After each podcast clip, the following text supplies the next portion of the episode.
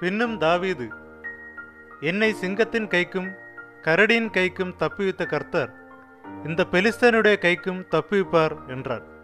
ஒன்று சாமுவேல் பதினேழாவது அதிகாரம் முப்பத்தி ஏழாவது வசனம். தாவீது சிறியவன் கோலியாத் ராட்சசன். இந்த கோலியாத்துடன் யுத்தம் செய்ய ஒருவரும் முன்வரவில்லை. ஆனால் கோலியாத் ஜீவனுள்ள தேவனை நிந்தித்ததை கேட்ட தாவீது அவனிடம் யுத்தம் செய்ய முன்வந்தான். அப்பொழுது சவுலின் முன்பாக நின்ற தாவீது இவ்விதம் சொன்னான். யாருமே கோலியாத்துடன் யுத்தம் செய்ய முன்வராத போது எப்படி இந்த சிறிய தாவீது முன்வர முடிந்தது?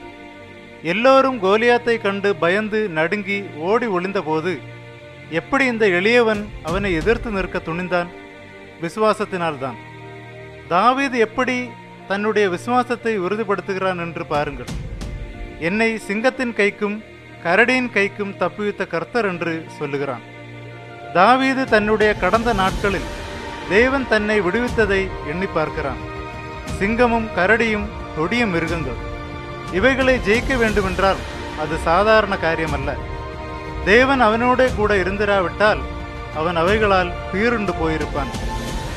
தாவீது அந்த சிங்கத்தையும் கரடியையும் அவன் கொன்றதாகவும் அவ்விதத்தில் இந்த கோலியாத்தையும் கொல்ல தேவன் உதவி செய்வார் என்று அறிக்கையிடுகிறான் அன்பானவர்களே நாம் நம்முடைய விசுவாசத்தில் பலப்பட்டு தேவனுக்கென்று பெரிய காரியங்களை செய்ய நாம் செய்ய வேண்டியது என்னவென்றால் நம்முடைய கடந்த கால விசுவாச பாதையை நோக்கி பார்க்க வேண்டும்.